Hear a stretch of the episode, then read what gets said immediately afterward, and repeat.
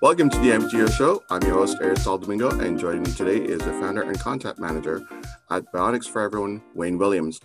He has a long career, or he has had a long career in data analytics software development, but found his passion for technology in bionics to help people with physical and neurological disabilities. Today's episode is brought to you on behalf of the Amputee Coalition of Toronto, a peer support group committed to providing advocacy and support for those in the limb loss and limb different communities. April is Limb Loss Awareness Month, and this episode is presented on behalf of Amputee Coalition of Toronto's education program. In this episode, we will do, be discussing the different bionic prostheses for upper extremities. Welcome to the show, Wayne, and thank you for being here. Yeah, nice to meet you, Aristotle. I, am a fan of your podcast, actually, so it's nice to be on the other side of it for a change. All right, thank you, sir. Thank you for tuning in for sure. Um, so let's let's let's start. Um, can you tell us a little bit about what sparks Bionics for everyone? Yeah, sure. It's a bit of a combination of things. Um, as you can tell by these gray hair on my chin, I was getting a little bit older, and I just uh, was getting a little bit bored of doing stuff to make money, and I wanted to do something more meaningful. So um, that that was uh, part of it. Um, I've always been a tech junkie. That was another part of it. And um, another factor is, you know, I get to witness because I'm I'm Canadian, but I live in Thailand, so I'm back and forth quite a bit. Uh, I get to, to witness quite a dichotomy in the um, the availability of prosthetics in uh, this region of the world. There are some countries here where it's, it's still quite primitive in terms of the prosthetics that are available. Uh, versus the, you know, sort of the, the, the availability of more advanced prosthetics in other areas. And um, so putting all those things together, I said, you know, I want to try and do something to spread awareness of, uh, of the devices that are available. And, uh, and that's what I set out to do. And uh, I didn't get into that very long before I realized there wasn't much for the end user in this industry. There's a lot of stuff from manufacturing, a lot of stuff from research scientists, but there was nobody sort of looking out for the for the end user, the average person, uh, who who uh, just wanted more information on their options and uh, that, that all of that combined to shape bionics for everyone. So and and how many folks work with you on um, bionics for everyone? Uh, there's just two others. Uh, we recently had a new ceo uh, join us because uh, my skill set is uh, limited in actually running things. Uh, I like uh, researching and writing, um, and also a director of operations. So the CEO is Sam Morris, and the director of operations is Dennis Morris. And of course, we're all we're all volunteers. So this is not, not not a full time gig for for us. Mm-hmm, mm-hmm. So let's talk into prosthesis and or limb prosthesis anyway for lower limb. Um, in your research that you published recently, um, we'll talk about the arms, hands, and um, partial hand uh, bionic uh, prosthesis. How many different products are out there on the market right now? So are we talking on lower limb? Uh, upper limb. Oh, upper limb, upper limb. Oh, it's exploding. Uh, you know, I, I think uh, we have some that are in stage of research that haven't been published yet, but I think we're going to end 2021 with about 15 bionic hands that are available um, in the U.S. market uh, or North American market. Uh, I think that there's another uh, two complete arms um, uh, one the Luke arm and another one called uh, the Atom Touch, which will come out in 2022. Those are complete arms. And then there's a number of sort of modular parts, including um, electric elbows. So when you add them up, um, you know, we're probably going to be approaching uh, 25 by the time um, 2021 comes to a close.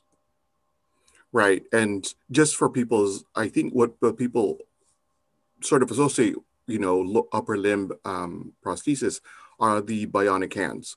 Um, and you just mentioned about the electric elbow. So can you yes. share with us what um, bionics or what prostheses are available for different levels of amputation upper limb wise?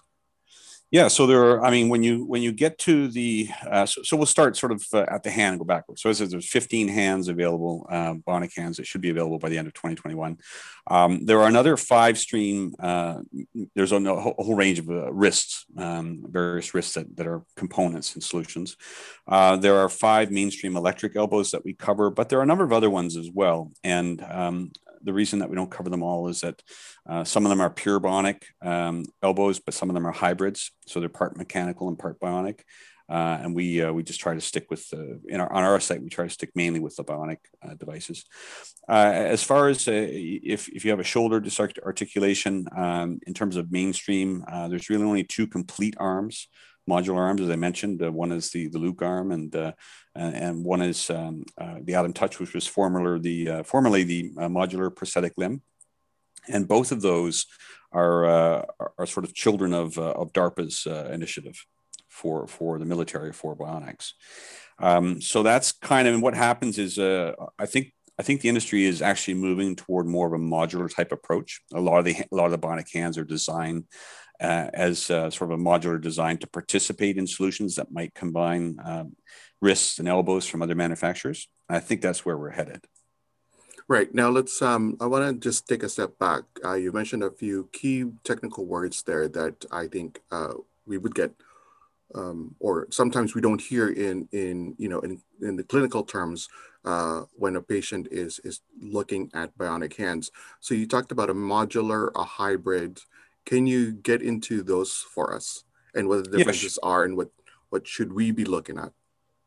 Yeah, sure. So uh, what what happens sometimes is that certain functions, like if you take the the the elbow, um, it may like a true bionic elbow will have um, the ability to curl the arm uh, electronically. So you're using myoelectric signal to trigger a, a curl, and then it can curl up to say, uh, uh, you know, I think the highest one is close to five kilograms.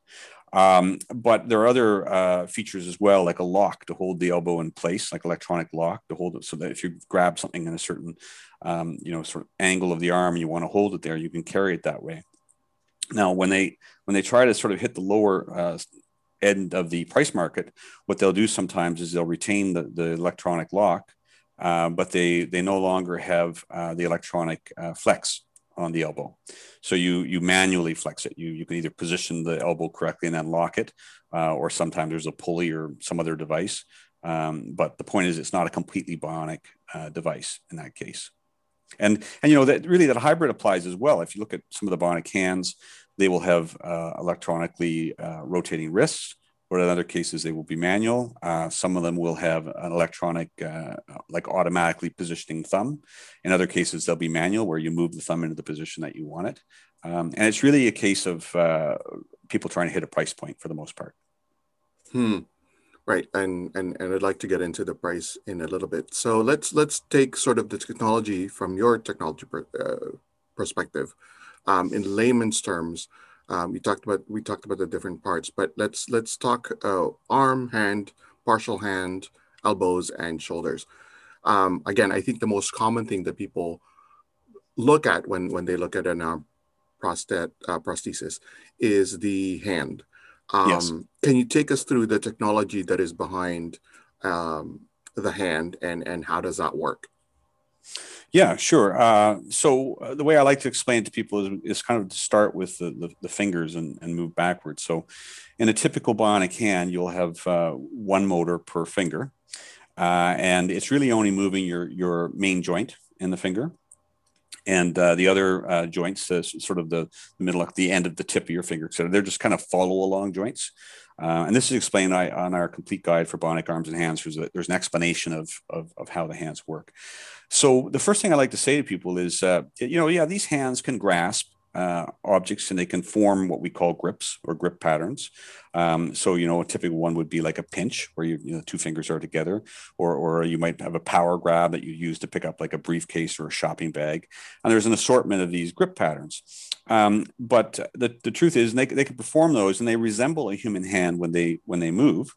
Uh, but the fact is, uh, from a dexterity point, they're a long way from the human hand right? I mean, you know, our hands, we can twist and turn our fingers and we can take our thumb and we can, you know, we can touch the, the areas of our palm and every portion of, the underside of all fingers, etc. So the, the, the first thing to recognize about bionic hands is they, they really advance. They've got, um, you know, some superb solutions for, you know, having the hand function like a human hand in some ways, but there are limitations. Um, and uh, so the expectation is not that it'll duplicate a human, the, the, behavior of a human hand or a natural hand. The expectation is that it'll sort of knock off 90% of the things that you would do with a human hand. So that starts with the, the understanding of the sort of nature of the fingers. Uh, what happens is uh, these motors are controlled uh, by a control system, which receives uh, commands, like as in typically um, uh, if you have uh, what's called a dual site myoelectric hand. That just means there are two sensors on your arm. Uh, it'll be the typically the commands are open and close uh, of the hand in whatever grip pattern you've you've selected. Um, and the other feature on those types of hands is that you you can rotate through the grip patterns and choose choose the grip pattern most appropriate for the task you're trying to perform. So as we move up the arm uh, in the socket, uh, there are sensors that are placed in there. Uh, and again, the simplest system is this dual site myoelectric. And when you move your your muscles in your forearm, uh, if we're talking about a below the elbow uh, situation, you move the muscles in the forearm, the remaining muscles in the forearm, they will trigger uh, a, an electrical signal. Um, and this is picked up by myoelectric sensors. Uh, this, that that uh, information is sent to the control um, processor for the hand. And that is in, in, turn translated to a command that moves the hand. So that's basically how it works uh, for the below the elbow. Um, when we move further up the arm, it's the same. Uh, well, actually, sorry, before I before I go there, there are alternatives, and I think we should get into some of those because the control system is the single most important factor in you know the quality of life that a person will have.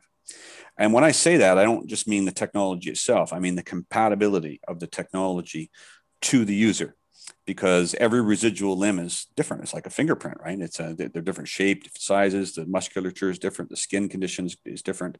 Uh, and so what we're really trying to do is we're trying to make sure that we match uh, the best, uh, you know, control system uh, in, in one of these devices to uh, the end user's residual limb for the for the best uh, outcome.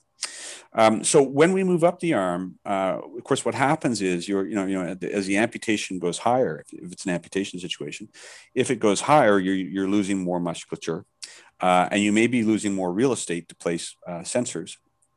Uh, so uh, the sensors, uh, you know, you can still control an elbow and a wrist and a hand, but to do that, you typically need more sensors. So we start to get into into pattern recognition systems um, which I'm, I'm, glad to talk about uh, in a little while. Uh, and sometimes, if the amputation is high enough, uh, then what happens is they have to take um, the, the nerves remaining in the arm and they, they have to do a surgery called uh, targeted muscle reinnervation. And they actually rewire those nerves to muscles in the chest and the upper torso. And that's where they place the sensors. Uh, so what's happening there is your mind, uh, your mind, which retains a, a, a, a, map of your body essentially. Uh, when you when you think about moving uh, what we call a phantom limb, like a missing limb, uh, you're still sending the signals from your brain. Those signals are still going to the muscles, and that's triggering a muscle movement, which is detectable by these myoelectric sensors, which become, as I mentioned, the commands. So whether those muscles happen to be in your chest doesn't matter. If your brain thinks that those are your arm muscles, then it'll still cause that movement. That movement will still be detected, and you can still affect control over the bionic device. So that's basically how the system works. So you could um, you mentioned earlier um, in in that that you can have a combination of electric. So I, I guess my question is, you can have a combination of an electric elbow and still a myoelectric hand with just the sensors being up on your chest, correct? Or because I've I, I don't think I've personally seen a combination of an elbow and and a hand. It's usually a power um, a power bo- a body powered elbow or shoulder mm-hmm. elbow combination, and then um, a hand at the end. Um, with I've seen the below elbow with the arm obviously, and that's the myoelectric uh, is is on the forearm, and then mm-hmm. but I've never seen an elbow myoelectric hand combination. So that works as well. Yeah, actually, they're quite common. In fact, the elbow becomes the quarterback. So, so these elbows, which are more expensive than you might think, like pretty much everything in this industry, um, the elbow has a control system, and so the, in that case, the the the myoelectric signals and, and houses the batteries and stuff to power everything as well. Uh, so the sensors are say in the upper arm, uh, we'll say, and and uh, the signals from the sensors are sent to the electric elbow, and then they are passed through to the hand you know when it's appropriate so uh, what i mean by when it's appropriate is um, there may be a switch signal that the user uses to switch between uh, control of the elbow versus control of the wrist versus control of the hand uh, so in other words, you would switch. You would you would do like a co-contraction. So typically, I said you got two sensors. You're controlling two muscles. Um, if you're typically trying to move one to say open the hand or maybe uh, curl the arm or, or rotate the wrist, and another one to do the opposite, Um, but in order to switch between the devices, you would have a co-contraction means you hold both muscles, you clench both muscles at the same time. And that signal could be used, for example, to switch between the devices you're trying to control. Now, obviously, the more devices you get, when, when you can only really generate three types of signals, the more devices you get, the more awkward this becomes. Uh, and so, you know, this is probably a good place to introduce uh, pattern recognition. So uh, what happens with pattern recognition is that instead of using uh, you know two sensors, they use up to eight, uh, and it's really eight sensor sites. Uh, each one has two sensors, and uh, they're using artificial intelligence. So what happens is the system sort of similar. It picks up the, the, the, the muscle movements, the, sig- the electrical signals generated by the muscle movements, send them to a control system, which figures out what the person is trying to do and then sends the commands to the various components in the solution. But in this case, artificial intelligence is used, and it's a, it's a, it's a superior approach in general, uh, in that instead of trying to explicitly control a muscle to do something, all you do is think, I want to move my, my phantom hand. Uh, I want to open it. That will cause you to move certain muscles just naturally. Uh, the the sensors pick up all of those muscle movements and uh, to say open a hand versus turning a wrist might be quite a quite a bit of a different pattern and so the, they pick up these patterns and they're using artificial intelligence to sort out you know which pattern is really the one they want to pay attention to or handling variations and then they control it so under that scenario you don't have this conscious switching uh, between devices you simply have i'm thinking about moving my hand that's going to generate one pattern i'm thinking about moving my wrist that's going to generate a separate pattern or I'm thinking about moving my elbow, and that's going to generate a different pattern. And the AI takes care of it all for you and just sends the commands down.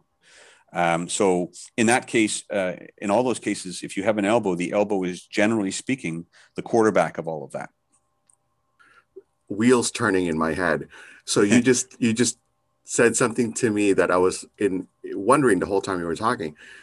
Again, I've seen many of just the lower limb with the myoelectric hand Yes. Um, and then I see them take off their wrists, right? Yes. So could you have an so there is a computer piece as well, if you in layman's terms, that could control a wrist twist, even on yes. just below elbow amputees.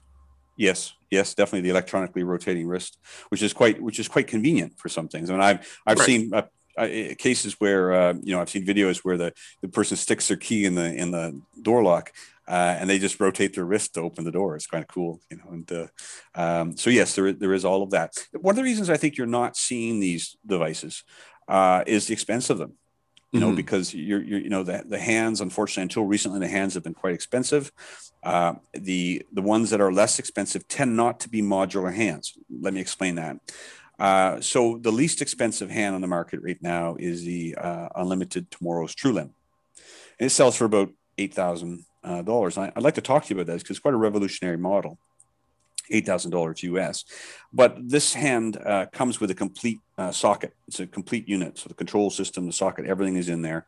Uh, and uh, it's manufactured that way, uh, you know, by Unlimited tomorrow and sent to you, shipped to you. And, and we can talk about their process because, mm. again, I think it's important for the future. Um, and uh, there's another arm that's similar to this, is a very popular arm called the Hero arm from Open Bionics. Again, it's one unit right? Uh, and uh, so that's the way it's delivered. But the until recently, the modular hands tended to be quite a bit more expensive.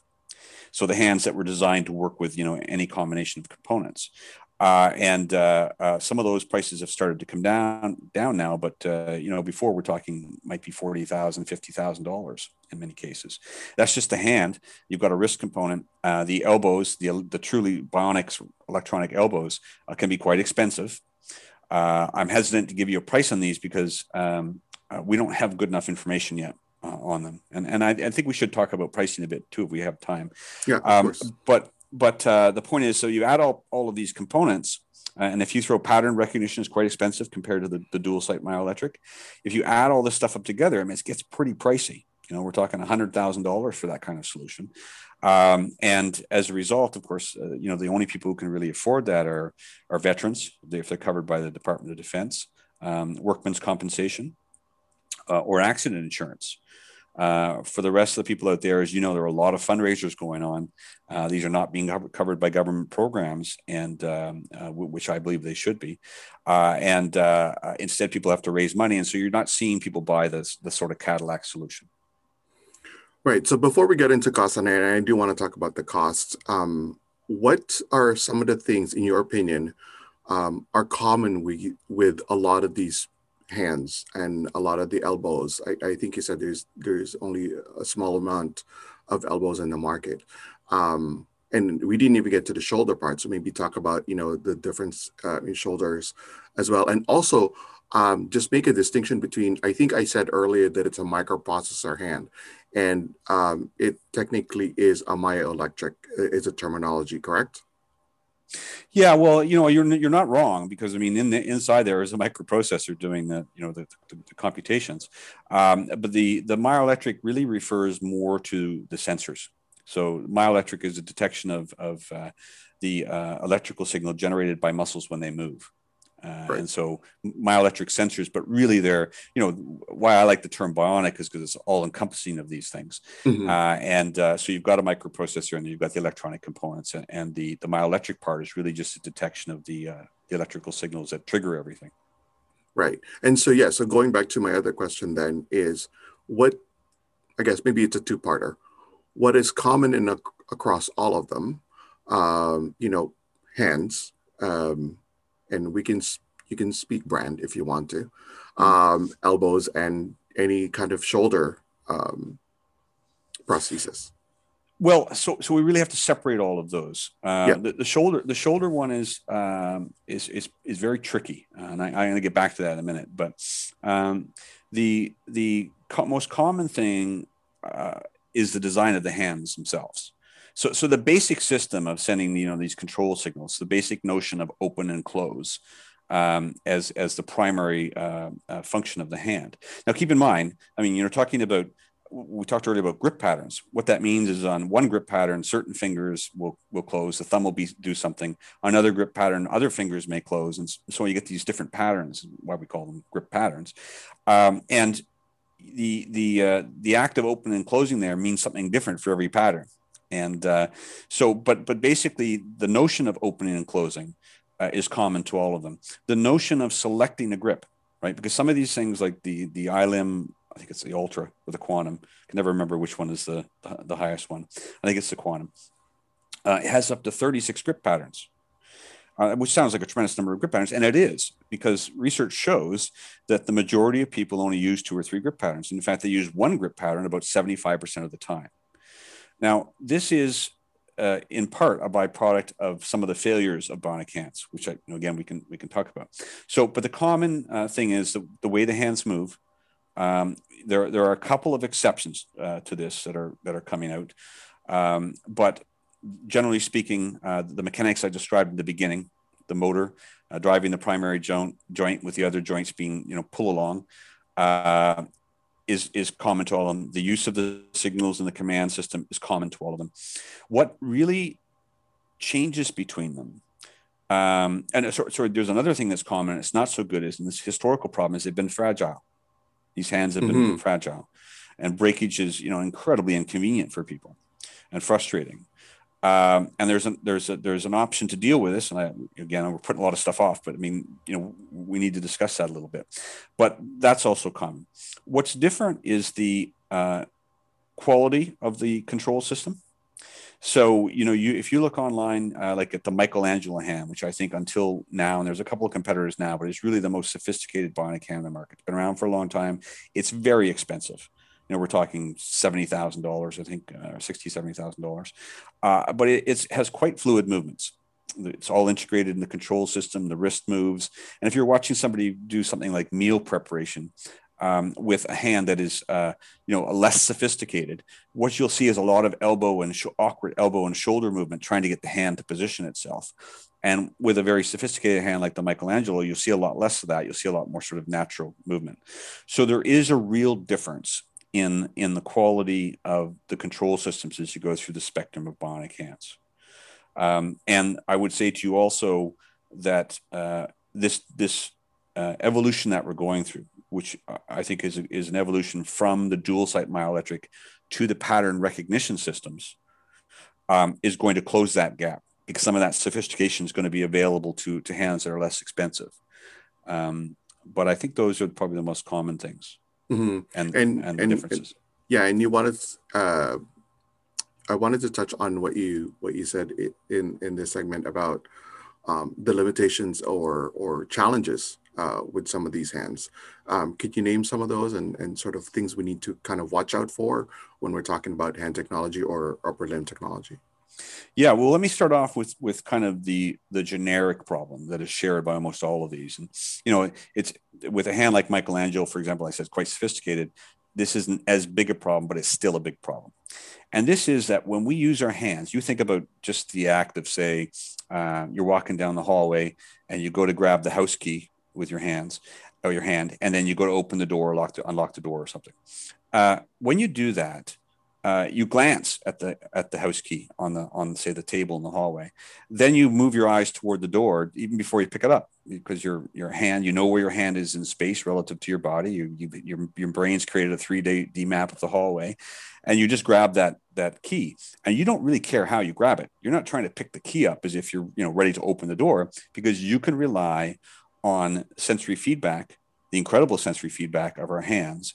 Again that that sort of spatial knowledge of where all your fingers are relative to your body your hand etc and you just automatically without thinking about it you just manipulate that key into the right position in order to open the door.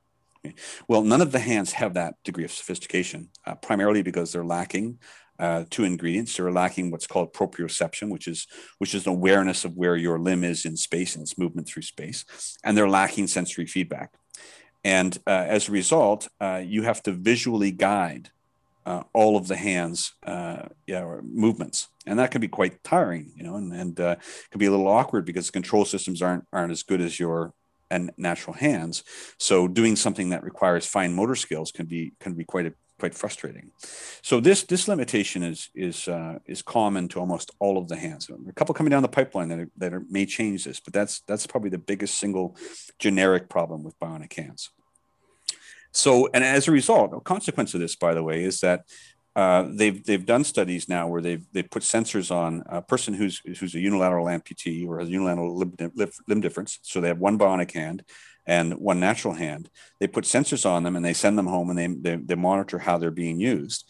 And the fact is that people are still using their natural hand for an exceedingly high percentage of the things that they're doing. Uh, so it's, it's, you know, the bionic hand is useful, but they just haven't graduated to the point where there is anywhere near as useful as a natural hand. So that's one of the major limitations. Um, in, in terms of the other, we've talked about fragility. So there are a couple of hands that now are water and dust proof. So we're starting to see that, which which means that they're less fragile, fragile in that sense. The task is one, the Vincent Evolution is another, uh, and uh, the, uh, the the Atom Touch is coming out. They're all waterproof. You can submerge them in water. Uh, they're dust proof, uh, so they're quite a bit quite a bit more rugged that way. Um, there's been a lot of attention uh, paid to robustness. So we're starting to see now, uh, you know, uh, stainless steel and titanium fingers, and a lot more uh, attention uh, to, to, the way that things are are um, uh, designed to make them less fragile. There, there are also two mechanical uh, partial hands, one from Point Designs and another one from Naked Prosthetics, and these things are quite innovative. So what they're doing is, and they're, and they're not as concerned with making the, the, the the the partial portion of the hand look like a hand. They're quite mechanical in nature, by the way, but but uh, they're they're ingeniously designed uh, for uh, embracing the the residual of the hand uh, and allowing a sufficient grip strength. Uh, they tend to be incredibly durable. Uh, and so what we did is we, we did we made a rare exception because we you know we're a bionic site we cover bionic devices, but in this case um, because these two uh, mechanical uh, partial hand prostheses were so innovative uh, and so well received, we decided to cover those on our site as well. Now, um, in your opinion, from again from a technology perspective, what makes one stand out from the rest? Uh, we've talked about, you know, uh, I believe we mentioned that you mentioned the Coapt one or the Össur ones, and and those are the most common ones I think that is out there that you see when you go to a conference for amputees. You see, you know, uh, the Coapt ones, the the Össur ones, or the um, the Ottobock, Ottobock ones. Yeah and um, so, what do you think makes those come on top? And then, what are the ones that you think are underrated that should be on top? Well, so we tend we try not to to sort of pass a judgment on the hand. We, we have our sort of internal opinion on what we do instead. We have these user satisfaction surveys that we run because we want to get the end users who are the real experts in this to tell us what their experiences are. And then uh, this is fairly early in this process, so we haven't collected enough uh, responses for many of the Bionic hands to sort of state anything publicly. What I will say to you is that you know traditionally you had the the Össur i-Limb uh, you had the Michelangelo, you had the bebionic, and these were the hands that kind of ruled the roost for a long time. But in the last few years, there have been some really worthy competitors to come along. Uh, the Taska hand from Taska Prosthetics is quite an impressive hand. Um, and it's from a price range standpoint, it's down sort of closer to the Bionic, not as expensive as the i-Limb, not as expensive as the Michelangelo. And I think it gives them a, a pretty close run for the money, uh, to be honest, functionally. Uh, on top of which, as I said before, I mean, it's waterproof, it's dustproof, uh, and, and those hands are not. You have to put gloves in those hands. Uh, so, uh, and it's and it's made to be kind of extra durable. Um, and then in, in, addition to that, we've had um, a couple other competitors come along, like Vincent Solutions, or not sorry, sorry, uh, Air Aether Biomedical. I always get them wrong. The Zeus hand. Um, they've had a rollout. They're from either the Ukraine or Poland. A number of companies from that area, so it's, it's one of those. Um, and they they appear to be an exceptionally good hand. They're a modular hand. Uh, so you see solutions. They're da- they're down in the price range. They're sort of uh, more like uh, thirteen thousand to seventeen thousand. I think they're in our price category called ten to twenty five thousand. Um, so they're they're less expensive, but they seem to be highly highly functional. Um, there's a there's a hand called the Psyonic Ability hand, which doesn't have as much marketing exposure. It's a little bit earlier in the process. It's quite a good hand. Um, a, new one coming out uh, or has come out, Covvi Nexus hand. Uh, again, we're talking probably around the twenty-five thousand dollar price range. When I give you these prices, by the way, I'm talking about uh, the the price for a typical below the elbow solution, including the, the, the socket like the prosthetist fees. Uh, we, we, try to do that because with, with companies making the whole system like Open, Open Bionics and, and the TrueLimb, the only way to put these on level playing field is say, okay, what's what's the cost of a typical solution to the end user? Um, so there are a number of these hands that are coming out, and, and, more to come. I have to tell you that that are really worthy competitors. Um, they're they're tending to embrace pattern recognition, uh, which I think is you know like I said, mentioned, quite an advancement over the dual site. Um, they tend to embrace better durability for the hands, which which is a major factor. Oh, and and you know, there's another uh, thing that they're doing. Uh, it reminds me of a, a point I uh, forgot to mention uh, previously. Another general problem with the hands is is switching grips. So traditionally, what happened would be if say you had 14 possible grip patterns in your hand, um, you would have to uh, rotate uh, through these grip patterns to find the right one. Well, that can be quite slow and cumbersome. So you can imagine you're sitting there, you want to perform a task, like you want to pick up a pen from your desk. So you want the pinch grip. And then you have to use a co-contraction and rotate through, say, six grips to get the pinch grip. And then you need to, to, to uh, trigger the muscle to do the uh, open and close to pick up the pen.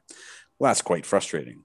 Um, given that people only use a few uh, uh, grips in the course of a day. Companies have come up with all sorts of innovative ways now to allow you to select them really, really quickly. Um, they have everything from grip chips, like if you're near a computer board, there's a little there's a little RFID chip, and it'll it'll talk to the hand and automatically switch the hand into the grip you need for your computer. Um, there's little pressure sensors on the end of fingers. You just press it, and it equates to a grip. Uh, so these things have taken away a lot of this, uh, are starting to take away a lot of this uh, awkwardness and uh, frustration with with with changing grips. Um, Oh, I was going to ask. Um, I think there's conversations as well about the thermal um, fingertips, uh, so that you can use a smartphone or any kind of touch systems. Yes, we're um, starting to see those as well. I was going to say, you know, how is that coming along, and and is that coming along as in it's almost part of you don't have to i think in the past i've heard that where you had to buy a specific glove to go over the finger or go over the hand in order for you to use touch uh, sensors on your on your iPad or on your tablet or on your phone. Is that still the case, or or are there things that sort of incorporated in fingers now in myoelectric uh, hands that that is you know that's just part of the basics of it now? Yeah, they're being integrated now. So the newer hands coming out. I'm pretty sure I'm going by memory here. I can remember the Covvi Nexus is one. There's another one that we're we're about to uh, release an article on. Um, uh, we haven't finished it quite yet. We're waiting for feedback from the manufacturer. It has one of these. Uh, uh, I think I think either all of its fingers or one of its fingers is set up that way. So we're starting to see this. And and to be honest with you, I think we're going to start to see a lot more electronics integrated into the hands. So, uh, for example, one of the complaints, um, say that you're, uh, you're, you're a double amputee uh, and you've got two bionic hands, uh, and you want to get your credit card out of your wallet, your you know in your purse or something. This is quite this is quite difficult because it requires fine motor movement. So uh, the idea of embedding a chip where you could just have a pay pay chip right in the actual hand. Um, you know there are some some uh, crazy ideas floating around there, but when I say crazy, I mean in a good way. Uh, we're talking about being able to play music. Um, you know, we're talking about uh, integrating other electronics like uh, uh, you know, sort of almost your your. Uh, and in fact, I did see one integrated. I think it was on a partial hand solution, uh, which was like an iWatch mm-hmm. that uh, had been integrated. So I think you're going to see all of this happening because why not, right? I mean, you've got the device there, and um, you know, I mean, its primary uh, purpose, of course, is to restore as much mobility as you can to the person. Uh, but if you can add a bunch of bells and whistles that are very convenient, why not? No, I mean, absolutely. You know, um, I don't even carry a wallet these days. Everything is on my phone, you know, or on my watch.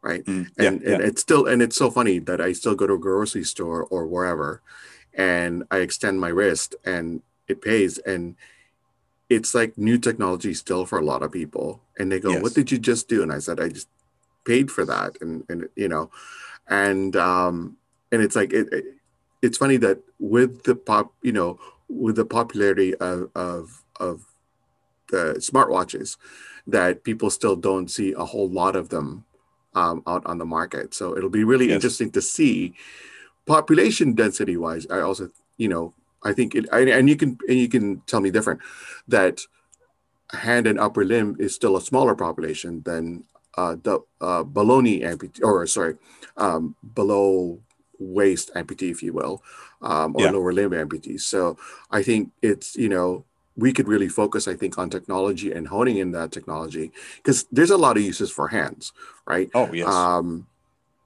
and, and you know, and, and, especially if you've lost your dominant hand, where it's yes. your writing one, it's your it's your everyday thing that you would not think about, and and you know, it's your dominant hand that will do that. So I think the more focus on technology and the more focus on on how we improve those hands would be better. I know some of the complaints that I've heard was how easy the fingers snap off, for example, on, a, on my yes. electric hand.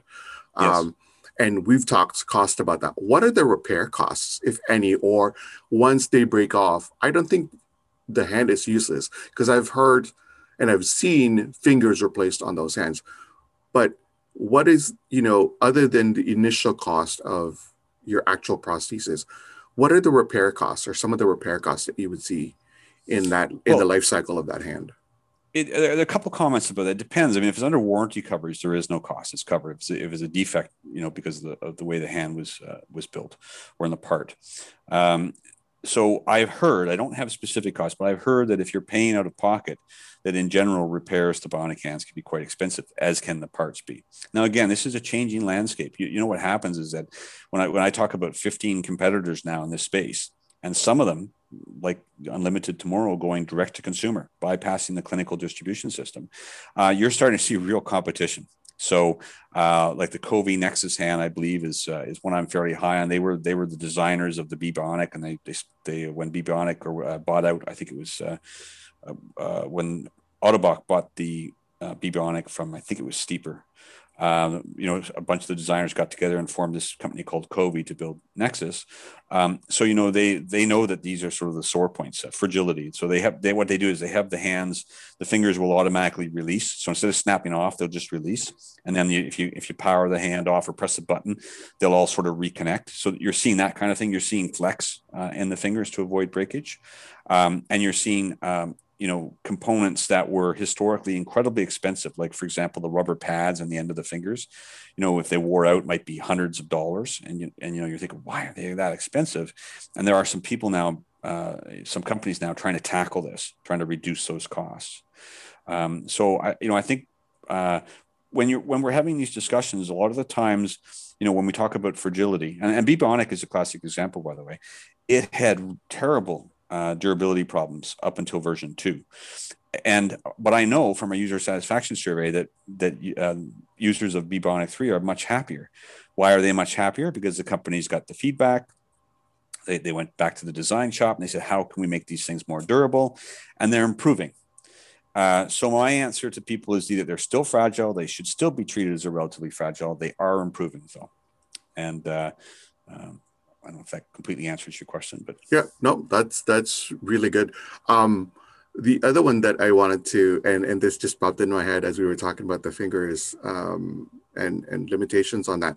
I've seen uh, from the wrist technology the the 360 movement of the wrist yes. around your hand and we talked about that about twisting keys and, and turning the, the door handle or the door keys uh, and, and opening handles have you ever seen a dorsey flex on wrist technology yeah not not electrically powered uh, oh so you still have to manually move yeah they tend, uh, they tend they tend to have lock positions uh, for most of them. So what happens is, uh, uh, you know, it might be 15 or 18 degrees or whatever in either direction. It's quite convenient because you can just unlock it, move it, lock it, and then you know your hands in a in a preferred position. And combined with the wrist rotation, it's quite convenient. I'm trying to think if there's one that has powered dorsiflexion. You know, if I had to guess, I would say I need to look at the Atom Touch because the Atom Touch is unquestionably the most advanced by far, the most advanced bionic arm slash hand that we've ever seen. And uh, we, we can talk briefly about that.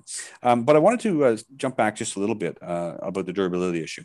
Mm-hmm. If you go online and we, we watch, you know, uh, scores or hundreds of videos of people using uh, bionic limbs, and by far the ones who are most satisfied are the ones that have have uh, come to accept that you actually need multiple devices. So you'll, for example, you'll see the what we call the multi-articulated bionic hand, which is the one that looks like a human hand, and the fingers can all move and stuff. Those tend to be used for relatively light duties um, and, and, and the people who are happiest with them because of the fragility issue. Uh, now, as I said, the Taska is a little bit different. It's, it's, a little bit more rugged. You can use it outside with your hedge trimmer and you know cutting the lawn and all that other stuff, and it'll, it'll withstand that. But for the most of them, um, you, you want to light you want want kind of light indoor duties. Then they have a couple of other what we call alternative terminal devices, and these can be uh, things like the powered hook, like the Axon hook, I think from from Ottobock. And there's another one which I never never sure if I'm pronouncing it right, whether it's the Greifer or the Griffer, or, but it's the one where it's a clamp, it's a powered clamp. And these things are super rugged, right? And so what you see is that the really experienced users of Bionics hands, the ones who have their own YouTube channels, make a lot of videos, they have multiple devices, multiple terminal devices. And rather than go through the frustration of breaking a hand by using it for the wrong purpose, they just they have those quick disconnect wrists, they can pop off the multi-articulated hand and put on the, the the, the, gripper or the or the the powered hook in like a few seconds, and then they just do their thing. And, and then when they're heavy finished with a heavy duty task, they switch back to the multi-articulated hand. And I think that's kind of the path to um, to to sort of use your happiness on the durability question until we find a way to make these things indestructible. Right. No. Um I agree on that. Um, when I first started as well as a double below-knee amputee, um, I don't have any um, microprocessor ankles or microprocessor feet, and we'll get into that in the next uh, iteration of this episode. But um, yeah, now that I'm four years in on my amputation, I have different feet for different things that I'm going to be doing. Yeah, because the f- the feet that I use for every day is not or cannot get into the water. Although there are hybrids now, if you will, that I could use that foot for water also. And then I yes. have this foot that is all around sports foot that is can get in water, can get in the sand, can get on the beach. And that's the one that's key. And it's important for me because that's what I do all day. You know, I'm, yeah. I'm a very rugged, outdoorsy, sporty guy. And then, of course, that I'm an athlete as well. I have my running blades that that is meant for yes. running because it's much more comfortable to run with, run with than your regular everyday foot. It's lighter, it's not as heavy, so I don't spend as much energy on. So again, just learning what I needed to do, I switch feet depending on what activity I'm going to be doing. It's just so that yeah, one I don't damage what like I'm not going to use my running blade for everyday walking around. One, it's not comfortable. Uh, yes. Two I'm risking falling the whole time. And three, I would probably break it if I use it for that kind of work. Whereas yeah. my everyday foot, I can pivot around anything, walk on uneven ground, and it will not affect the way my my walking is long term because it's adjusting to what I'm working with. So I think that's that's a key thing to uh, to understand is that you don't have to buy one and it be all Um, however, I do think, to your point, and hopefully, that we are moving into something like that. I think again, Coapt is the last um, uh, myoelectric hand that I looked at um, from two years or that I saw from two years ago, and the demo was the guy showing us the demo was he was putting his Coapt hand in water and actually in hot water and I don't know if there's any truth to any of that. I I, I have both hands, so I, I don't know. But um, you know, it, it's encased in rubber, so I guess water doesn't affect it at all. Yeah, well, uh, like I said, the, the, there are a couple of hands specific designed to be waterproof, uh, and as you know, and on the uh, on the lower limb side, which we're going to get into, like the Genium X3 is waterproof. You go swim in the ocean with it. I mean, so so we're headed toward that, but I still think there'd be there'd be a need for multiple devices. You know, and, and this is there is one point I want to touch on here is, uh, and it pertains to Canada and the, and the healthcare plans is, you know, there has to be a recognition of this right like we we when when uh, somebody has a limb difference we want to them to be able to participate fully in society. Uh, to in order to do that they're going to need multiple devices right? And so you know as far as the government the way they budget these things they have to accept that. I mean it's, it's kind of like if you want to be if you want to be genuine about this and say we're going to fully embrace anybody with a limb difference to help them participate fully in our society there you know the average the average person with a limb difference the average amputee is going to require i don't know five devices six devices seven devices. That should be in the budget right otherwise otherwise what are we doing we're forcing people to use the wrong device for the wrong purpose. And it could, in the case of lower limb uh, amputees, especially, could lead to falling and injury if they don't have the right device. So, so we really need to do a sort of societal mind shift on on this uh, and sort of align the policies with the reality. And the reality is that every single person with a limb difference probably needs, you know, five six devices. Right. No, I think I think my listeners are are tired of me um, preaching to the choir about um, even just in Ontario alone, about needing to change the the cost guidelines for prosthesis. I I truly believe that if we set people up for success in this journey, that you will have less of a, a visit, I guess, and use of medical medical care.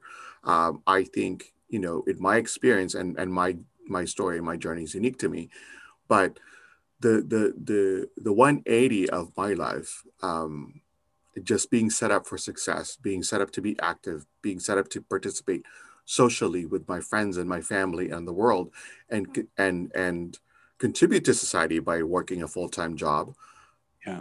you know consuming and earning and consuming um is is is i think much better for everybody government cost whatever you want you know however you want to position society. to society everything. than just me sitting at home then accumulating anything else that would be um, resulting of not being mobile. Health yeah. other health disease you know or other health issues mental health issues that you know um, that will then eat further cost in in our healthcare yeah, I mean, when we get into the, the this especially uh, pertains to lower limb um, uh, bionics uh, and uh, uh, lower limb differences.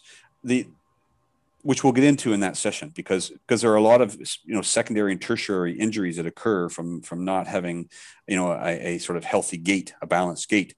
Uh, and in some cases that requires bionic devices and the governments need to be able to pay for that.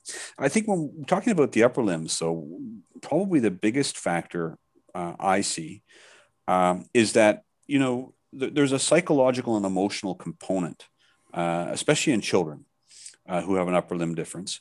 Uh, and I, to be honest with you, if you look at all the scientific studies of the functional difference, say between a body powered device and a bionic device, until recently, uh, you know, there wouldn't be that much functional difference between them. But there's a huge psychological difference. I mean, one of the things that that that uh, Hero Arms did uh, from Open Bionics was they brought in these cool robotic designs with covers that are like Iron Man and Frozen, all this. And and what happened is the kids went from you know you know it's like like when you're a kid. I mean, if you have a pimple on your face, you're self conscious about it, right? Mm-hmm. Well, well, historically, uh, you know, for hundreds and thousands of years, you had a child who, who was, say, an upper limb amputee or had an upper, upper limb uh, limb difference. In many cases, they're trying to hide it. They feel self conscious about it.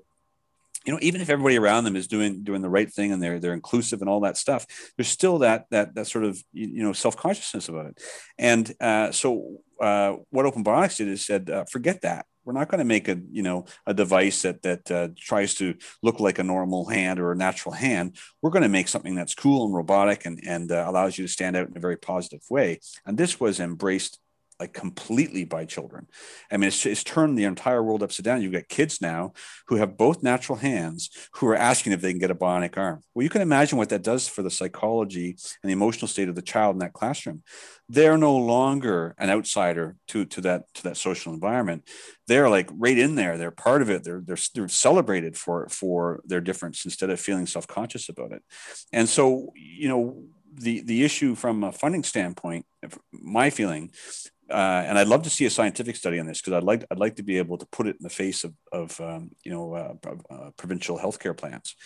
Is that the there is a functional benefit to these uh, bionic hands, but there's an emotional psychological component which far outweighs that functional benefit, and that needs to be taken into account because it's life changing. And I, I could show you you know scores of videos that'll make you cry of how happy the child is to get their bionic arm put it on and and just be thrilled about it. It's like um, uh, it's like ten Christmases rolled into one.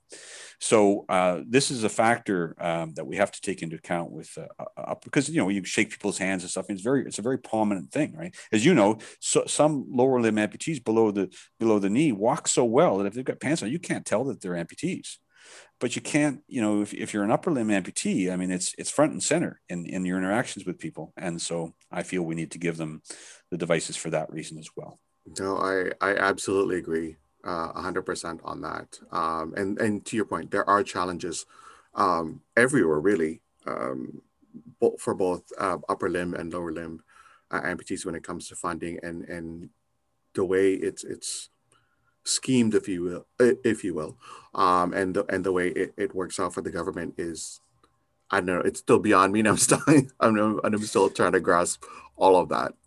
Well, the problem I have is is you know is, is I don't have limb difference, and I'm coming to this situation as an outsider, and I find it disingenuous Okay, because the genuine thing to do would be say, look, we've got these incredibly talented people, and I've met some enormously talented people. You yourself with these podcasts, and I've met, you know, there's a there's a lady who uh, I, won't, I, won't, mention her name, but she she uh, uh, she's uh, in a wheelchair and she has a guide dog, and she's online, and she's educated me more about life in a wheelchair uh, and some of the challenges that they're facing and, and, and access, inclusivity, uh, just a number of other things. an enormously valuable contribution okay, and a very talented, very funny person. Uh, and we see this all over.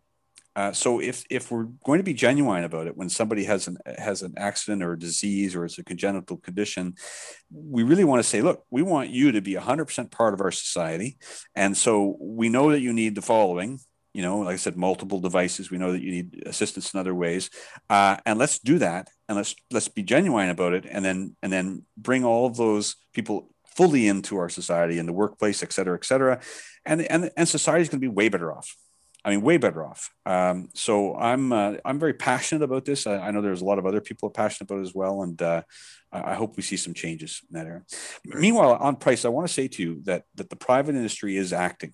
I think it was slow in the beginning because we had some big companies, and in fairness to these companies, you know, the with, without government funding support, uh, sales volumes are low.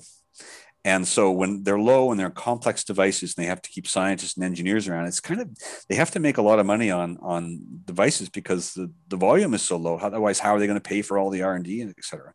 So, but what's happened on on the upper limb side is that now we're starting to see companies really press uh, the the larger competitors, and we're getting price competition. So if I could walk through those quickly, uh, the one I wanted to talk to you about, which I think is is potentially groundbreaking, uh, is uh, the TrueLimb from Unlimited Tomorrow. So here's what they do. They, if you want one of their uh, limbs, so they're just below the elbow solutions. If you want one of their devices, uh, they will send you. You, you contact them. They will send you a scanner. Now, I don't know if you ever played the old Xbox, which had uh, I forget the name of it now, but it's a scanner. It scans like a thousand points in your body. It was an incredible device. They have a modified device like that, and so you take the scanner out and you scan your residual limb, and then you send that scan back to the company. and the company creates a couple of test sockets to, to, just for fitting. They send them to you, and you go back. You might go back and forth a few times to get the fit right, but after that, they construct the entire arm for you. They send that arm to you. You put the arm on. They have software, and you train the arm. So you you know you you learn how to move the the arm, and you've got a training program, and um, uh, so they've got this complete kind of remote system, and it bypasses the the clinical distribution system. So people are not going to the prosthetist to do this. Uh, there are there are prost- prosthetists involved at the head office of this company that that expertise skill, but they're not present for the individual patient. Now, I don't want to suggest for even a moment that prosthetists aren't valuable because uh, they are. A good prosthetist is invaluable. But for this uh, limited uh, use of this technology for this for this bionic device, the below the elbow device, this seems to be working. Now, when I say seems, uh, I I uh, want to wait till we get uh, till, till, they're in the market long enough because they've been around for about a year now. Uh, they've been around a lot longer than that, but they've just been selling uh, commercially for about a year. I want to wait till we get our user satisfaction surveys back and people confirm to me that the hand is working as well as um, as is claimed. But what's happened is this price is is eight thousand dollars US. Now, they actually allow you to buy it on a payment plan of 270 bucks a month or some, something. So, this is the first time that we've ever seen a bionic device that is that affordable. And if you think about a device that, that has a, a period, I think, of uh, about a lifespan of about five years, you know, so we're talking 60 months. Now, suddenly you're talking about a device that's 100 and, you know, 30 or 140 or however the math works out, uh, dollars a month which is you know probably the average statistical difference in earning power between having one hand and two hands mm-hmm. probably exceeds that so we're just entering that era where where it's conceivable that these devices are not going to be uh, so super expensive now will that work I don't know. It's going to shake up the industry. Uh, if it proves to be effective, it'll it'll dramatically shake up the industry. If they have problems with it and they have to iron them out for a while, maybe that maybe the effect will be delayed. But uh, even uh, without that device, we have seen devices now come down. Uh, the, the, the Hero Arm, uh, they fall in our ten to twenty five thousand dollar category, but they're I think they're about seventeen thousand total final price to the to the end user. Um, we've got other ones that are in that range. Uh, we've got new ones coming out now that are in their twenties, so up to say twenty five thousand. And this is what you're going to see happening. I mean, and these things, you know, traditionally these things were were uh, you know quite a bit uh, less sophisticated than the more expensive ones, but with uh, the advent now of, of pattern recognition systems that are also, when I say modular, they can participate in modular systems. So they're generic, they're not specific to any one device. Now that you're getting that, uh, you can see the future is that these devices are going to get a lot more sophisticated. They'll be using pattern recognition like the very expensive ones. Uh, they're modular and uh, and of course the, the, the quality of their hand movement success, stuff is getting better. So I'm very optimistic that in the in terms of upper limb bionics for below the elbow, we are going to see uh, a fairly uh, significant average price decrease over time, right. which makes it more accessible. No, that that sounds great. Actually, I was just going to say because we've thrown a lot of, of costs uh, throughout this this this this interview. So I was just wondering if you could sort of tabularize for us um, the ranges of cost for for the different uh, prosthetics. Yeah. So uh, the on the hand side, then we go from eight thousand, the lowest uh, priced one, uh, up to I believe it's uh, I think it's about seventy thousand for the Michelangelo. Uh, so that's kind of the range. We, we have a, a hand price list. So all the devices are listed on there. Now we put them in categories. So below 10,000, 10 to 25,000, 25 to 50,000, and above 50,000. Um, so that's kind of the ranges for uh, the, the, the below the elbow solutions. When you get into uh, the above the elbow solutions, if I go to the other end of the scale, I talked about these two modular arms, the the uh, Luke arm and uh, what will be the uh, Atom Touch. Um, these are uh, arms that can be configured. They're, they're, all made by the same company, configured just just for use for the hand, uh, wrist, elbow, uh, or actually the shoulder. And they, in generally in price range, the Atom Touch is going to be between fifty and hundred thousand. So that depends on which components you are using right? So if it's just the hands, it'll be closer to 50,000. If you're using the full arm, it'll be closer to 100,000 the the Luke arm is uh, has traditionally been uh, only used by uh, the military, and the price ha- that has been given is roughly a hundred thousand. But now that they have a commercial uh, version of it out from Mobius Bionics, and they are direct competitors. They were, I mentioned they were both from the DARPA program. They're direct competitors. I suspect the pricing for the Luke arm is going to be similar to the Touch. So depending which which components you're using, somewhere between 50 and 100 100,000. The tricky part is the elbows. So mm-hmm. I know the price. I know the list price of the elbows, um, and the, the the prices I've been giving you are the net price to, to the end consumer. So the list price is the price that the manufacturer sells to the um, uh, clinics, prosthetist clinic. Yeah. yeah. And they get marked up. And this is where it gets complicated uh, because the way that prosthetists charge is they have to put their, their charges in the US, they have to put them under certain codes. Um, and uh, they don't actually uh, get to charge you anything aside from what's allowed in those codes and their, their price limit is set. So, while it's easy to talk about um, the final sort of net cost to end user of the hand, when you talk about the elbow as well, the markup from the prosthetist, um, you know, is going to be not the same. In other words, you can't talk about the elbow and say, well, the markup for the elbow is X because the elbow is going to be combined with a hand, and you know, there's probably going to be some discount in there and that's what's hard for me to put my finger on is is um, is how that all works out. And i think it varies from process it varies on the solution and and we're working on that. Because what i'd what i'd really love to do by the way is i'd love to just give the the you know the list price of all these devices to the end consumer so they know what the manufacturer is selling to the prosthetist. But in a way that's unfair too because um, say if you're in the us let's say that you see three people and you go through the whole process and invest all the time and money to prep three people to buy devices and two of them walk away, you get nothing. You get zero. There's no fees charged because it can only be charged with a delivered device. And so, uh, the, from the process standpoint, it's say one sale per three people. I, I'm, I do not know those, those ratios are correct. I'm just trying to sort of a principle. Um, but from the individual user, you might look at that and say, well, you know, this device costs 25,000. The process just charged me 50,000. That's excessive. And so, you know, we, we try to be careful about how we release prices because we don't want to create sort of conflicts that are unfair because we can't properly explain all the all the elements in it. And uh, I'm struggling with that, to be honest with you. I want to get them. I want to get the elbow prices out there. I just I'm just struggling for the right way to do it.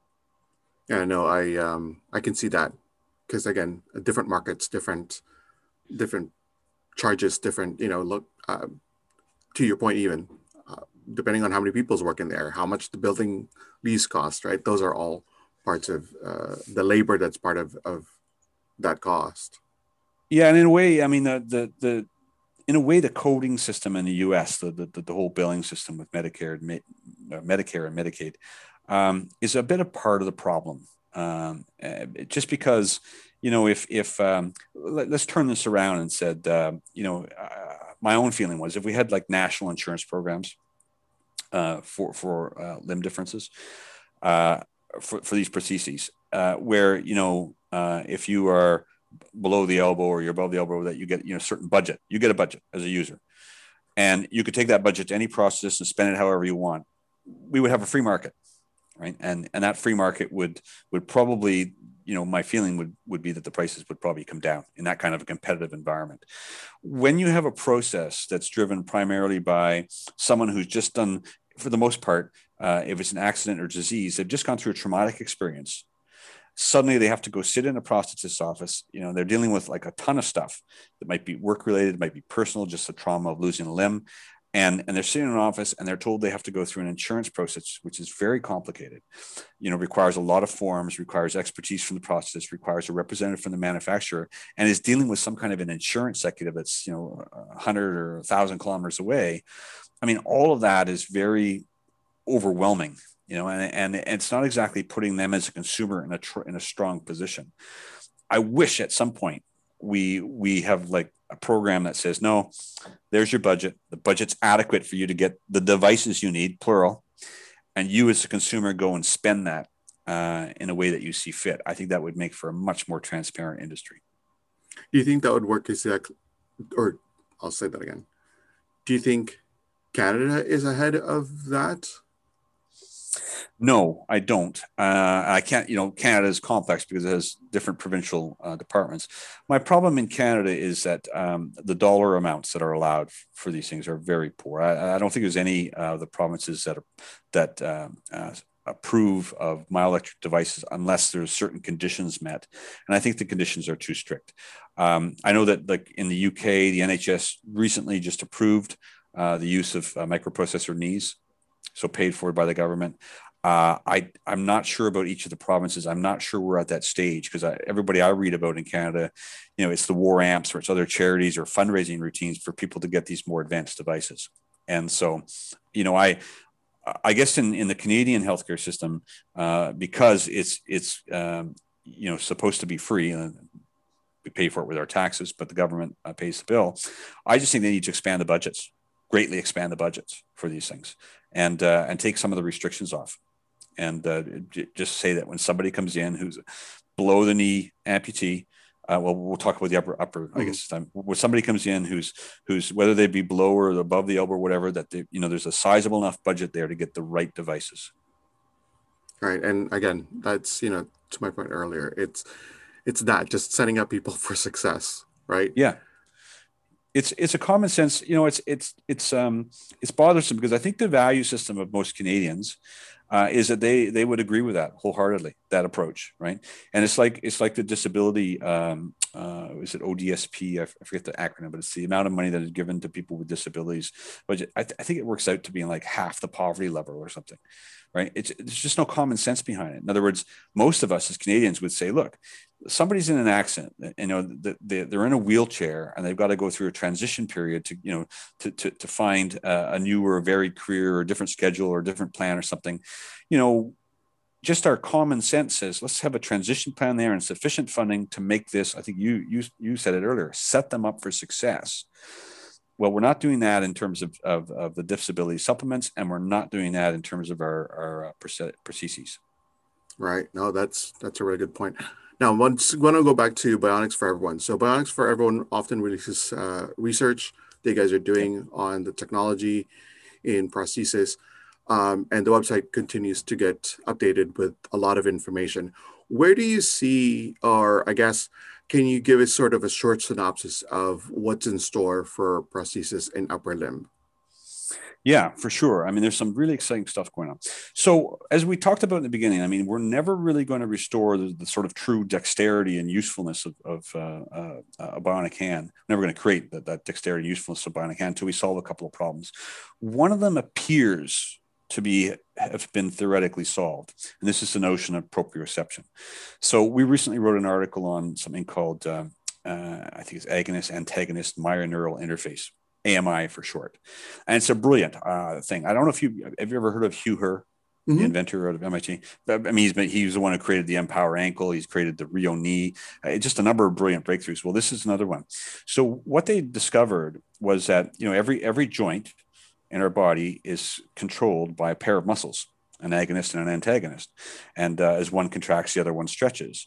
And what they realize is that um, the body's sense of uh, itself, like a limb in space, its position and its movement and its torque, is based on the dynamic between these muscle pairs.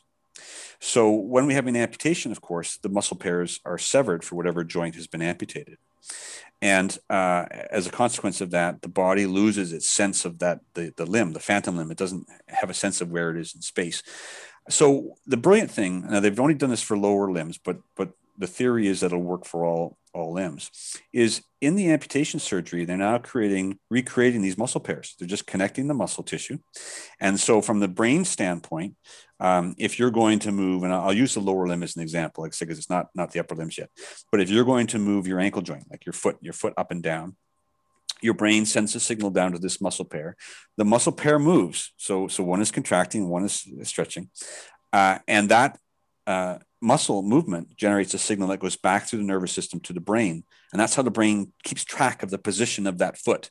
Right. So even though the even without connecting a, a prosthetic, no bionic foot on there, we've recreated proprioception because you know if that user closes their eye and and the the mental map they still retain that that that phantom limb that mental map of the foot. And they think to themselves i got to move my foot up. Then the muscle pair responds and it gives the the, the the the signal back to the brain. The brain says oh yeah i know that your foot's pointing upward because of the tension on the on the antagonist muscle. And if it points downward then it's the opposite's the case right Okay, so so they and th- this, by the way, even again without attaching a prosthesis, has has addressed uh, at least in the early studies seems to address a, a portion, a good portion of phantom pain, phantom limb pain. So then what they did is they said, okay, well we can recreate this now in the residual limb. Then all we need to do is put these uh, sensors in the muscles and detect the signals of these movements of these muscle pairs, and then we just need to calibrate the bionic device to move uh, in sort of correlation to the muscle pair movement. Okay, so what's really happening there is you so you move you move your phantom foot pointed upward, but that gets detected. The muscle movement gets detected by the myoelectric sensors, gets passes a command to the bionic foot. The bionic foot, foot moves up. This all happens in a split second, right? So, from the standpoint of the brain, you are you have restored the proprioceptive sense of your foot and it's actually the bionic foot that you've restored it for, even though it's kind of indirect. Now, and the final closure of that loop is that your eyes see the foot move. So your brain kind of think of it, your brain feels the foot move, and your eyes see the foot move, and you get that closed loop. Okay, and this is just brilliant. It's absolutely brilliant, which is pretty much sums up everything Hugh Herr does. Um, so you know, right away when we talk about that complex fine motor skills that are required to control upper limbs, we want to see AMI successful and we want to see extended to the upper limb because this would be a game changer. This would be like you're able to reach out, uh, say you get up in the middle of the night or, or, you wake up in the middle of the night and you reach out uh, to turn on your night lamp. Right. Well, your your brain remembers the 3D map of the room, and now it would have a, a sense of where your your hand was, and you could move that hand to the lamp. Now you still can't feel the switch, right? But you can move it to the lamp. So you got to the right spot. So we're sort of 90% of the way there. Okay. That's one, one thing I think we're doing. Uh, we're going to end up doing. Um, the, the second thing is we need sensory feedback. We need sensory feedback in hands. And we're talking about uh, contact, we're talking about pressure, we're talking about texture, ability to sense shape, all those other things, uh, temperature. These are all in process. Um, there's some developments on the electric skin side that are very exciting. Uh, and now the question is, how do we communicate this to the brain? Right now, the uh, sort of mainstream solution is called the neural interface. And what they're really doing is they're taking electrodes and they're surgically implanting them um, and they're intersecting or, or wrapping them around nerve bundles and they're stimulating them electrically to, to trick the brain into thinking that it's feeling something. So the problem is these surgeries are very, very precise. Um, and there's also some da- you know risk of neural damage if you if it, the surgery is quite um, uh, delicate.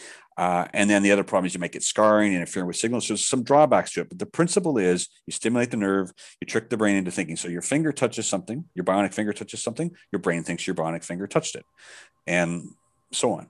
Um, the the problem is again precision. So what's happening is that uh, you touch something with your bionic finger, but because the, the stimulation of the nerve isn't precise enough, your brain thinks your pinky touched it. And that's a problem with dexterity. And a recent study proved it was some, somewhat disappointing that, unlike the plasticity of the brain for so many things, it is very stubborn when it comes to its body map. So even though it sees you with a bionic finger touching something with your forefinger, it doesn't remap it. It still interprets that stimulation uh, as your pinky. Okay, so the the the dexterity is coming, but they've got to work the kinks out of that. Now, another alternative, I think it was the University of Pittsburgh um, or Pennsylvania, uh, recently uh, discovered that you can recreate uh, sensations in bionic limbs, like like hands, uh, through um, the spine. And I forget the condition, but there's a there's a very common uh, condition where uh, they have an outpatient procedure uh, where they uh, stimulate the spine. They inject something to stimulate the spine for a different purpose. Uh, but the idea here is if this is an outpatient procedure, not this kind of surgery that we just discussed, the true neural interface, and you can equally stimulate um, the, the hand, that we might have a route that way to give that sensory feedback. One way or the other, though, that sensory feedback has to be restored. Because to go back to our example, we could use the restored proprioceptive sense to guide our hand in the dark to the light. But in order to turn that switch, we got to be able to feel what part of the light we came in contact with the lamp and then feel our way to the button and then press the button on. That's possible if you have that sensory feedback. And this is where, uh, between that and the pattern recognition, the AI driving the pattern recognition, this is where almost all of the research dollars are going right now. Okay. They're driving that to recreate all of those sort of elements of, of absolute control and sensory feedback. Wow, that's that sounds ex- really exciting. Um, it is ex- exciting. And uh, by the way, not to get, oh, I'm pretty excited about it, so I get pumped up. But the Atom Touch, like I said, is is the the commercial uh, evolution of what was the modular prosthetic limb from John Hopkins University. This coming out in 2022, I said is the most advanced bionic hand we've ever seen. Has over 200 sensors. Okay, uh, waterproof. It's dustproof. It has awareness of position in space. It has it has um, pressure and contact. They're working on a way now. It requires surgery in order to, to implement all those things, but they're working on a non-surgical method of doing that, and they're also working on temperature detection. So we don't have to wait that long. It's just a year and change, and we're going to see maybe the first hand that that takes a giant leap in this area. Wow! Again, it's just a lot of new things coming out, and and um, and I thought I was, you know, I thought I was up to date. But uh, thank you to guys like you who uh, who keep these kinds of uh, of research uh, forward uh, for us. Uh, I guess not so um, scholarly but um, but you know, I, advocate, and, and I always say this to people, um, you know, especially the amputees: research, research, research, um, because that's the only way you can advocate for yourself, knowing what's yeah. available and what's out there for you as well, right? And and also to plan your your roadmap ahead, because you can imagine if if, if you're somebody who's who's facing potentially uh, an amputation, uh, especially say in the lower limb, uh, and you know about AMI and you you have a choice. You say, well, you know, I can do this or I can hold off for a year. Well, if you know about AMI and you know that AMI is advancing in there and they've got these trials going on, and you can maybe participate in the trial, or maybe you can postpone the amputation for a year as that becomes mainstream and the technique is passed to other surgeons. You know, my answer to you, if, if AMI pans out the way it looks like it's going to, and it becomes available, if you whatever you can do, get that done. Even if you're not going to going to uh, you know attach a bionic uh, prosthetic right away um, get it done because then you'll have that proprioceptive mechanism uh, there. Um, as far as by the way about our articles you know um, uh, i get pumped up and sometimes I, I, throw these words around but the truth is when it comes to bionics i am a layperson right? I'm not a research scientist i'm not, I'm not an engineer. Um, so this was all new to me a year and change ago. Uh, so we we really emphasize writing uh, our articles in layperson language right? Because our only constituent, we don't, we don't accept advertising from bionic companies. We don't accept money of any kind, any shape, uh, form from, from any of the products that we write about. So our only constituent is the end user and that's what those articles are meant to do. They're meant, you know, we have a motto. I don't think we think we borrowed this from somewhere, but an informed patient is an is an empowered patient. That's what we're trying to do. We're trying to make sure that the person uh, who's who's who's uh, you know looking for a bionic limb or a prosthesis and wants to explore a bionic uh, option are completely armed with all the information that they require, so that when they sit in front of that prosthetist, they can ask the questions and end up with the right device. Because I think, as I mentioned to you, there are many different forms of AI and control systems. And generally speaking, out of 15, there's going to be one, one that's the perfect match for your residual limb, just because of the way you are and the way that the way the control system is. You can't find that one unless you have enough knowledge to press your prosthetist to say, you know, if, if you're not satisfied with, say, a test that's done, for you to raise your hand and say, hey, what about the other device that I read about? You know, you need to have that knowledge to press to press folks, and um, that's what we're hoping to do. All right, now that's perfect. So, where can people connect with you and uh, find Bionics for Everyone? So, Bionics for Everyone is uh, just bionicsforeveryone.com. It's our website. You can have access all of our articles on there. Uh, we're also present on um, uh, Twitter.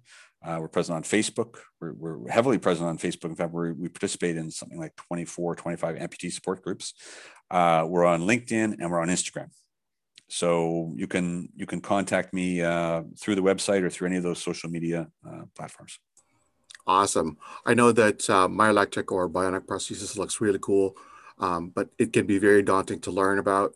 So it is great that, um, I, like I said, Bionics for Everyone has compiled a great resource and knowledge area to fill the gaps that sometimes missed when discussing bionic uh, prosthesis. There's a lot of information on the website, so make sure you check that all out. I want to thank Wayne Williams at Bionics for Everyone for joining me today. I'll share the links on my website at www.aristotle.com. Thank you for tuning in. If you have any comments, questions, or show ideas, please connect with me on Facebook and Instagram at The AmpuTO Show. Until next time, I'm your host, Aristotle Domingo, and this has been The AmpuTO Show podcast.